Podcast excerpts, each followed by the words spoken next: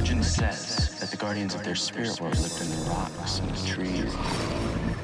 That one day, they're gonna come back into our world.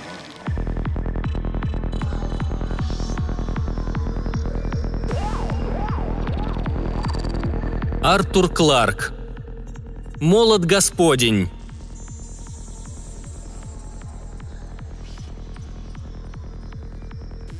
Он вошел в атмосферу вертикально, проделав в ней дыру шириной в 10 километров, и температура при этом поднялась настолько, что сам воздух начал гореть. Когда он ударился о землю неподалеку от Мексиканского залива, скалы расплавились и потекли, образовав гигантские волны, и растопленный камень застыл лишь после того, как образовал кратер диаметром 200 километров. Это было лишь началом катастрофы. Теперь развернулась настоящая трагедия. С неба хлынули оксиды азота, превратив морскую воду в кислоту. Облака сажи от сгоревших лесов затмили небо. Солнце скрылось на несколько месяцев. На всей Земле температура стремительно падала. При этом погибла большая часть растений и животных, переживших само столкновение. Хотя некоторые виды продержались еще тысячелетия, царству гигантских рептилий пришел конец. Часы эволюции включились. Начался обратный отсчет времени до возникновения человека. Это случилось приблизительно за 65 миллионов лет до нашей эры. Капитану Роберту Синху нравилось гулять по лесу с маленьким сыном Тоби. Это был, конечно, цивилизованный ухоженный лес. Там не водились опасные звери, но здешняя природа резко отличалась от волнистых дюн, что окружали их последний дом в Аравийской пустыне, и от предпоследнего места жительства – Большого барьерного рифа в Австралии. Но после того, как космическая служба в очередной раз переехала, возникли какие-то неполадки в системе рециклизации пищи. Хотя в электронных меню имелись надежные дублирующие элементы, в последнее время некоторые блюда, выходившие из синтезатора, приобрели странный металлический привкус. «Что это, папа?» – спросил четырехлетний малыш, указывая на маленькую волосатую мордочку, уставившуюся на них из-за завесы листьев. «Ну, какая-то разновидность обезьяны. Спросим мозг, когда придем домой». А можно мне с ним поговорить?» «Не думаю, что это хорошая идея. Он может укусить. И, возможно, у него блохи. Твои роботы-игрушки гораздо лучше». «Но...» Капитан Синг знал, что произойдет дальше. Это повторялось уже в десятый раз. Тоби начнет плакать, обезьянка исчезнет, а он понесет ребенка домой, утешая его по дороге. Это случилось 20 лет назад, за четверть миллиарда километров отсюда. Воспоминания оборвались. Звуки, картины, аромат незнакомых цветов и мягкое прикосновение ветра постепенно исчезли.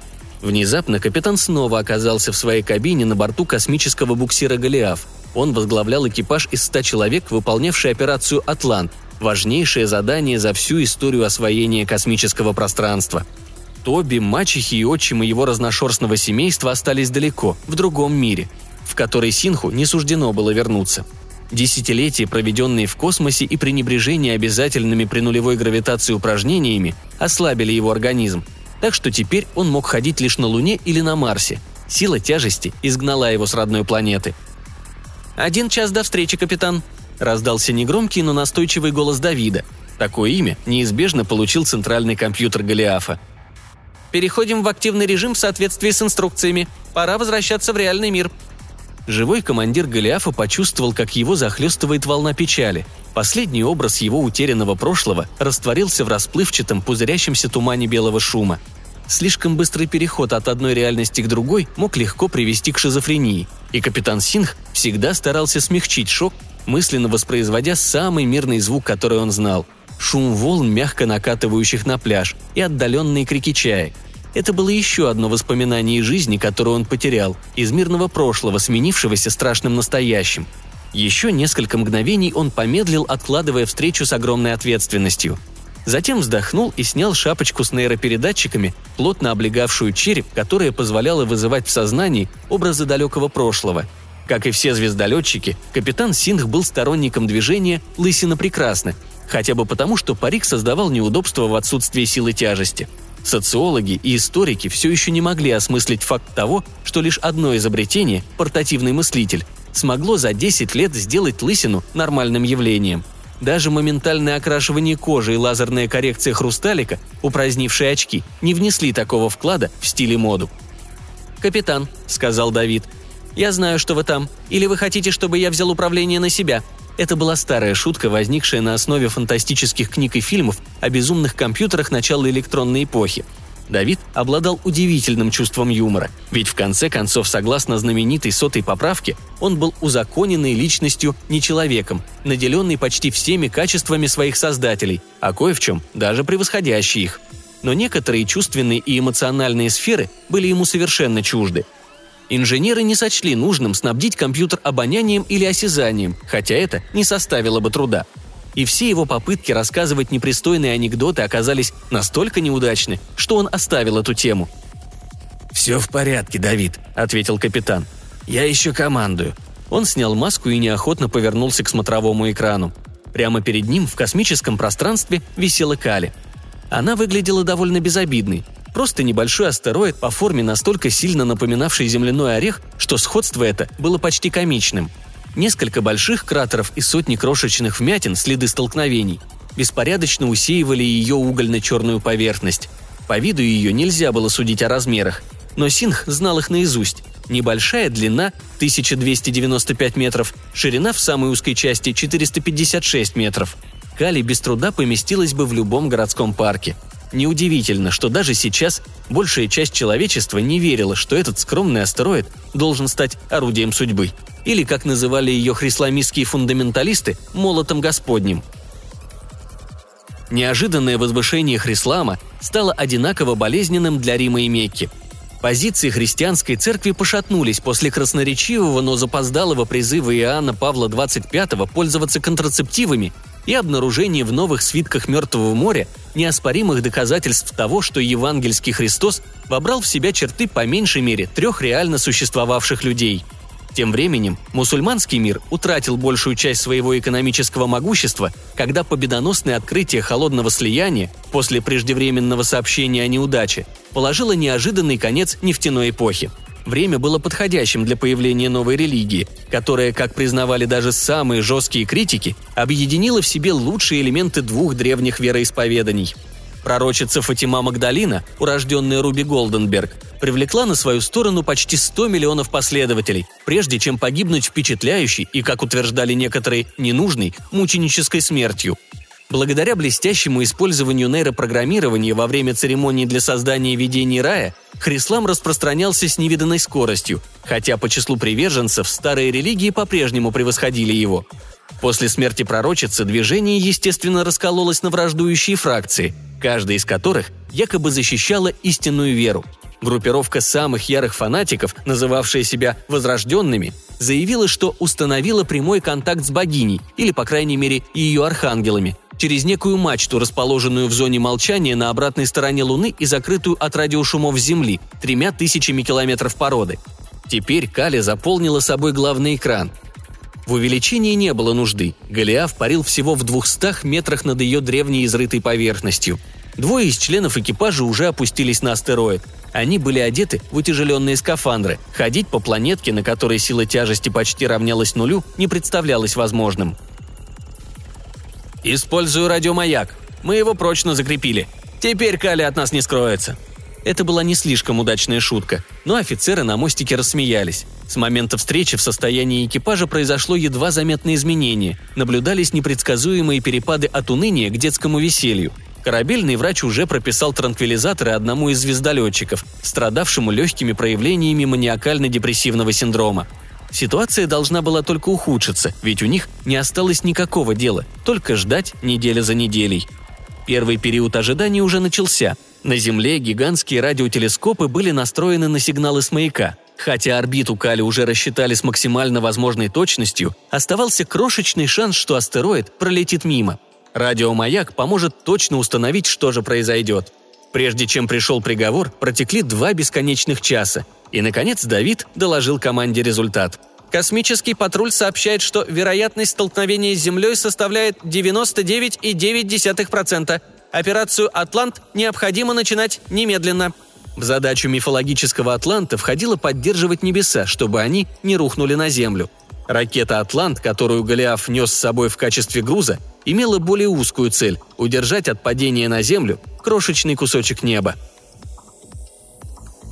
Он был размером с небольшой дом, весил 9 тысяч тонн и двигался со скоростью 50 тысяч километров в час. Когда он пролетал над национальным парком Гранд-Татен, один проворный турист сфотографировал светящийся огненный шар с длинным хвостом из паров. Менее чем через две минуты шар скользнул по верхним слоям атмосферы Земли и вернулся в космос. Незначительное изменение в орбите, произошедшее за миллиарды лет, что он летел вокруг Солнца, могло бы привести к тому, что астероид врезался бы в один из крупнейших городов мира и вызвал бы взрыв по мощности в пять раз превосходящий мощность взрыва атомной бомбы, уничтожившей Хиросиму. Это произошло 10 августа 1972 года. Космический патруль был одним из проектов легендарного НАСА. Он возник в конце 20 века. Его первоначальная цель была довольно скромной – собирать как можно больше сведений об астероидах и кометах, пересекающих орбиту Земли, и определять, какие из них представляют потенциальную угрозу. Бюджет проекта редко превышал 10 миллионов в год, но к 2000 году в мире возникла сеть телескопов, которые по большей части обслуживали любители. Спустя 61 год впечатляющее возвращение кометы Галлея побудило руководство увеличить финансирование, а огромный огненный шар, упавший в 2079 году, к счастью, в центр Атлантического океана, придал космическому патрулю дополнительный авторитет. К концу столетия патруль зафиксировал более миллиона астероидов и считалось, что обзор закончен на 90%. Однако его нельзя было прекращать. Всегда оставалась возможность вторжения какого-нибудь астероида из неизведанных внешних областей Солнечной системы. Именно так появилась Кали. Ее обнаружили в конце 2212 года, когда она пролетала по направлению к Солнцу через внешнюю орбиту Юпитера – к счастью, человечество было подготовлено к этому событию благодаря тому, что почти за сто лет до этого сенатор Джордж Ледстоун, независимый кандидат от Западной Америки, возглавлял один влиятельный финансовый комитет. Сенатор отличался одной явной странностью, и ему, как он весело признавался, был присущ один тайный порог – он всегда носил массивные очки в роговой оправе, с простыми стеклами, разумеется, потому что они наводили страх на упрямых собеседников, из которых немногие встречали подобное новшество. Его тайный порог, отлично всем известный, заключался в стрельбе из винтовки в давно заброшенной ракетной шахте неподалеку от горы Шайен. Со времени демилитаризации Земли, ускорившейся после возникновения знаменитого слогана «Оружие, костыли импотентов», на подобные вещи смотрели косо, хотя и не запрещали – без сомнения, сенатор Ледстоун отличался оригинальностью. Видимо, эта черта передалась ему по наследству. Его бабка служила полковником в наводящей страх милиции Беверли-Хиллз, и ее стычки с неформальными группировками Лос-Анджелеса порождали бесконечное число психодрам во всех жанрах от старомодного балета до прямой стимуляции мозга. Дед был одним из самых знаменитых контрабандистов 21 века – Прежде чем его убили в перестрелке с канадскими пограничниками во время отчаянной попытки провести тысячу тонн табака вверх по Ниагарскому водопаду, Ледстоун-старший успел отяготить свою совесть по меньшей мере 20 миллионами жизней. Ледстоун нисколько не стеснялся своего деда, чья сенсационная гибель помогла пресечь третью и самую неудачную попытку запретить курение. Он утверждал, что разумным взрослым людям следует разрешить убивать себя так, как им угодно, с помощью алкоголя, кокаина или даже табака, если при этом они не убивают ни в чем не повинных окружающих.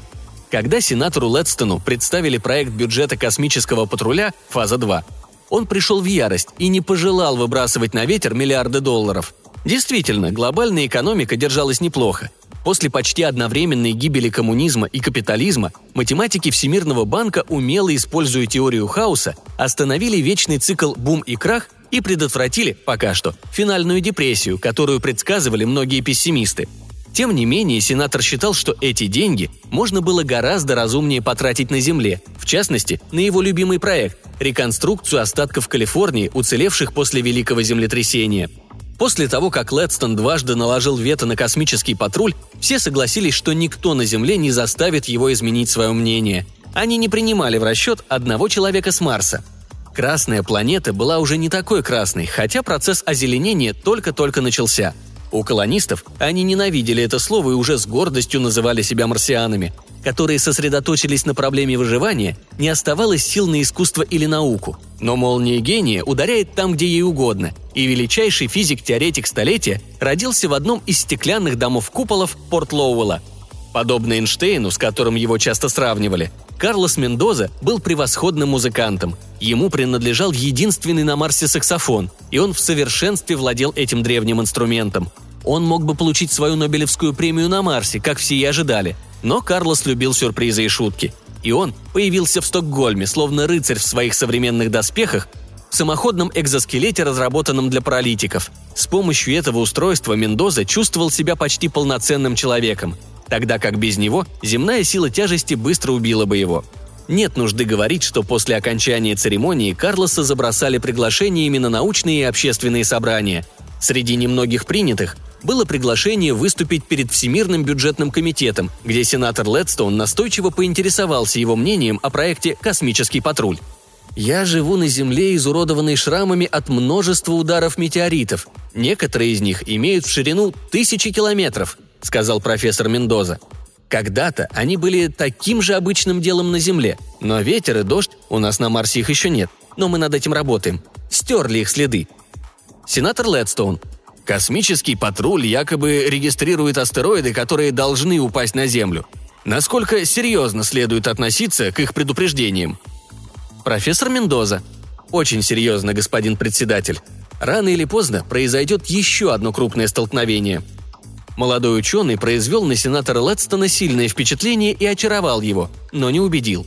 Изменить свое мнение сенатора побудила не логика, а эмоции. По дороге в Лондон Карлос Мендоза погиб в результате странного несчастного случая.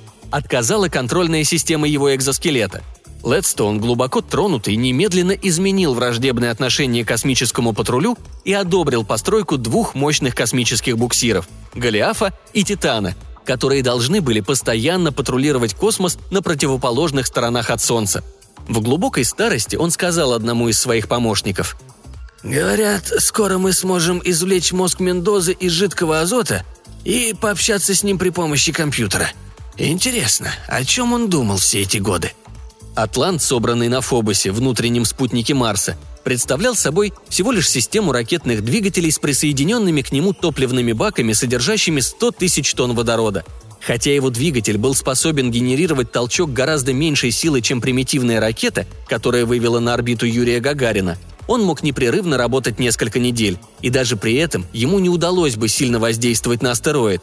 Скорость небесного тела изменилась бы всего на несколько сантиметров в секунду – но этого было бы достаточно, чтобы Кали отклонилась от своего смертоносного курса за те месяцы, которые оставались до ее встречи с Землей.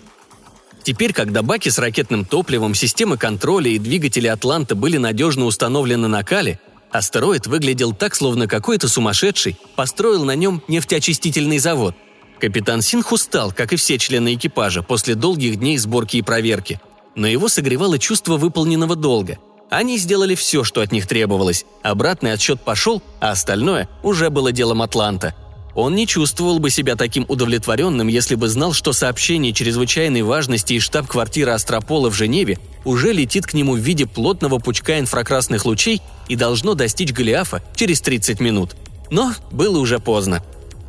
Примерно за полчаса до назначенного времени Гляв отдалился от Кали на достаточное расстояние, чтобы не оказаться в зоне действия ракетных двигателей, с помощью которых Атлант должен был сбить ее с курса. Словно мышь пытается оттолкнуть слона. Так описал эту операцию какой-то журналист. Но в безвоздушном пространстве, где отсутствует сила трения, даже одной мышиной силы достаточно, если приложить ее вовремя и на нужный период – Группа офицеров, молча стоящих на мостике, не ожидала увидеть ничего захватывающего. Плазменные ракеты «Атланта» слишком разогреются, чтобы породить какое-то видимое излучение. Только с помощью телеметрии можно было установить, что воспламенение топлива произошло, и Кали перестала быть безжалостной колесницей Джиггернаута, не подчиняющейся воле человечества. Когда вместо вереницы нулей на акселерометре по экрану побежали первые цифры, люди ненадолго оживились и негромко зааплодировали – Находившиеся на мостике ощущали скорее облегчение, чем ликование. Хотя Кали сдвинулась с орбиты, пройдут еще дни и недели, прежде чем будет достигнута окончательная победа. А затем, не веря своим глазам, они увидели, что цифры на приборе снова обратились в нули. Секунду спустя одновременно взвыли три сигнала тревоги. Все уставились на Кали и ракету «Атлант», которая должна была сдвинуть ее с курса. От открывшейся картины у людей будто что-то оборвалось внутри – Огромные баки с топливом раскрылись словно цветок в замедленной съемке. и в космос вылетели тысячи тонн горючего, которое могло бы спасти Землю. Испещренную кратерами поверхность астероида заволокло облаками пара. Затем скудная атмосфера рассеялась, а Кали продолжала свой путь, неумолимо двигаясь вперед к огненному столкновению с Землей. Капитан Синг сидел один в просторной, удобно обставленной каюте, которая была его домом дольше, чем любое другое место в Солнечной системе. Он еще не отошел от шока, но пытался смириться с неизбежным. Он потерял окончательно, навсегда, всех, кого любил на Земле. Институт семьи распадался, и Синх испытывал много сильных привязанностей, и когда-то ему трудно было решить, кого избрать в матери положенных ему двоих детей. У него из головы не шла фраза из какой-то старой американской книги, автор он забыл – Запомни их такими, каковы они сейчас, и сотри. Тот факт, что он сам находился в абсолютной безопасности, почему-то угнетал его. Голиафу ничто не грозило. У него хватило бы топлива, чтобы присоединиться к потрясенным остаткам человечества на Луне или на Марсе. Да, у него много друзей, и один человек, который ему больше, чем друг, на Марсе. Именно там его будущее. Ему только 102 года, впереди у него десятки лет активной жизни – но у некоторых членов экипажа есть близкие люди на Луне. Ему придется определить путь Голиафа голосованием. В уставе корабля не было никаких указаний на случай подобной ситуации. «Я по-прежнему не понимаю», — сказал главный инженер, «почему этот детонирующий шнур не обнаружили во время предстартовой проверки?» потому что фанатику из возрожденных было легко его спрятать, и никому даже в голову не могла прийти мысль о подобном. Жаль, что Астропол не поймал его, пока мы были на Фобосе. Но зачем они это сделали? Не могу поверить, что эти хрисламистские психи захотели уничтожить Землю. Невозможно спорить с их доводами, если принять за основу их суждения. Богиня, Аллах или кто там еще испытывают нас. И мы не должны вмешиваться. Если Кали пролетит мимо, хорошо. Если нет, что ж, это часть ее высшего замысла. Может быть, мы настолько загрязнили Землю, что пришло время начать все сначала. Помните старое изречение Циолковского? «Земля – колыбель человечества, но нельзя же вечно жить в колыбели. Возможно, появление Кали – знак того, что пора покидать нашу планету. Капитан поднял руку, призывая к тишине. «Сейчас важен только один вопрос – Луна или Марс? И та, и другая планета нуждаются в нас. Я не собираюсь давить на вас». Это едва ли было правдой. Каждый знал, куда отправился бы капитан. «Так что я хотел бы сначала узнать ваше мнение». Первое голосование дало следующие результаты. Марс – 6, Луна – 6, не знаю – 1 – Капитан воздержался. Каждая партия пыталась перетянуть на свою сторону того, кто написал «не знаю», когда вмешался Давид. «Существует еще одна возможность». «Что ты имеешь в виду?» – спросил капитан Синхреско. «По-моему, это очевидно. Хотя Атлант уничтожен, у нас еще есть шанс спасти Землю. В соответствии с моими расчетами, у Голиафа имеется как раз достаточное количество топлива, чтобы воздействовать на Кали, если мы немедленно начнем бросок но чем дольше мы ждем, тем ниже вероятность успеха». На минуту на мостике воцарилась тишина. Каждый потрясенно спрашивал себя, почему я не подумал об этом, и быстро находил ответ. Давид был бесстрастен, если можно использовать подобный эпитет применительно к компьютеру, пока люди вокруг него пребывали в состоянии шока. У узаконенной личности, не человека, имелись свои преимущества. Давид не ведал, что такое любовь, но и страх он, похоже, не знал. Он всегда мыслил логически, даже на краю гибели – «Если повезет», — думал капитан Синх, — «это будет моя последняя передача на Землю. Я устал быть героем, да еще слегка перезрелым. Еще много чего непредвиденного может произойти, как это уже случилось». «Это капитан Синх, буксир Голиаф. Прежде всего, позвольте выразить нашу радость по поводу того, что старейшины Хрислама нашли диверсантов и передали их в Астропол.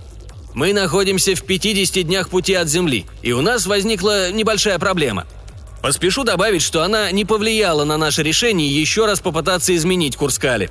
Я заметил, что средства массовой информации называют эту попытку «Операция спасения». Нам нравится название, и мы надеемся оправдать его, но мы по-прежнему не уверены в полном успехе. Давид, который ценит полученные им доброжелательные послания, считает, что вероятность столкновения Кали с Землей по-прежнему составляет 10%.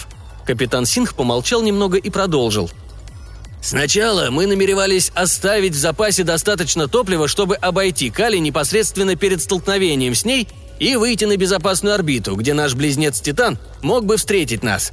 Но сейчас эта возможность потеряна. Когда Голиаф летел по направлению к Кали с максимальной скоростью, Мы пробили слабое место в ее коре. Корабль не поврежден, но мы застряли. Все попытки освободиться потерпели неудачу. Мы не обеспокоены этим, ведь это может оказаться к лучшему. Теперь мы используем все наше топливо для толчка. Может быть, именно эта последняя капля нужна, чтобы выполнить задание. Итак, мы вместе с Калли пролетим мимо Земли и свяжемся с вами с безопасного расстояния через 50 дней. Это будут самые долгие 50 дней в истории человечества. Гигантский полумесяц закрыл небо, и зазубренные горные вершины, окаймлявшие его, горели в ослепительном свете лунного восхода. Но пыльные равнины, на которые еще не упали лучи солнца, не были темными. Они слабо светились в лучах, отраженных от облаков и континентов Земли. Там и сям, на когда-то мертвой поверхности, были рассеяны мерцающие светляки, первые постоянные поселения людей за пределами родной планеты. Капитан Синх легко узнал базу Клавиус, порт Армстронг, Платон-Сити – он даже мог разглядеть ожерелье тусклых огоньков вдоль транслунной железной дороги, по которой доставляли драгоценный груз воды из ледников на Южном полюсе. До Земли оставалось лететь лишь пять часов. Кали вошла в атмосферу Земли вскоре после полуночи по местному времени в 200 километрах над Гавайскими островами. Гигантский огненный шар немедленно породил искусственный рассвет над Тихим океаном, разбудив диких животных на мириадах островов – но немногие люди спали в ту великую ночь, кроме тех, кто искал забвение в наркотиках. В Новой Зеландии от жара космической печи загорелись леса и растаял снег в горах, вызвав сход лавин. Но человеческому роду очень, очень повезло. Основное термическое воздействие кали, проносившееся над Землей, пришлось на Антарктиду, континент, который лучше всего поглощает тепло. Даже кали оказалось не под силу растопить километры полярного льда, но она вызвала великое потепление, в результате которого изменились береговые линии всех континентов. Ни один из очевидцев не мог описать звуки, порожденные пролетающей кали. Записи были всегда лишь слабым эхом. Видеосюжеты, разумеется, были великолепны. Их будут смотреть поколения и поколения. Но ничто не сравнится с кошмарной реальностью. Через две минуты после того, как Кали прошла через атмосферу, она снова вылетела в открытый космос. Она приблизилась к Земле на 60 километров. Эти две минуты унесли 100 тысяч жизней и причинили убытков на триллион долларов. Голиаф защищал от жара массив самой Кали. Потоки раскаленной плазмы не причинили ему вреда. Но когда астероид врезался в воздушное покрывало Земли на скорости в 100 раз превышающей скорость звука, сила тяжести на корабле моментально возросла до 5, 10, 20 земных и достигла уровня, которого не может выдержать ни один механизм или живое существо – Теперь орбита астероида действительно сильно изменилась. Кали больше не суждено было приблизиться к Земле. Когда она в следующий раз возвратится во внутреннюю часть Солнечной системы, более быстроходный корабль позднейшего поколения посетит смятые останки Голиафа и почтительно доставит домой тела тех, кто спас мир. До следующего астероида –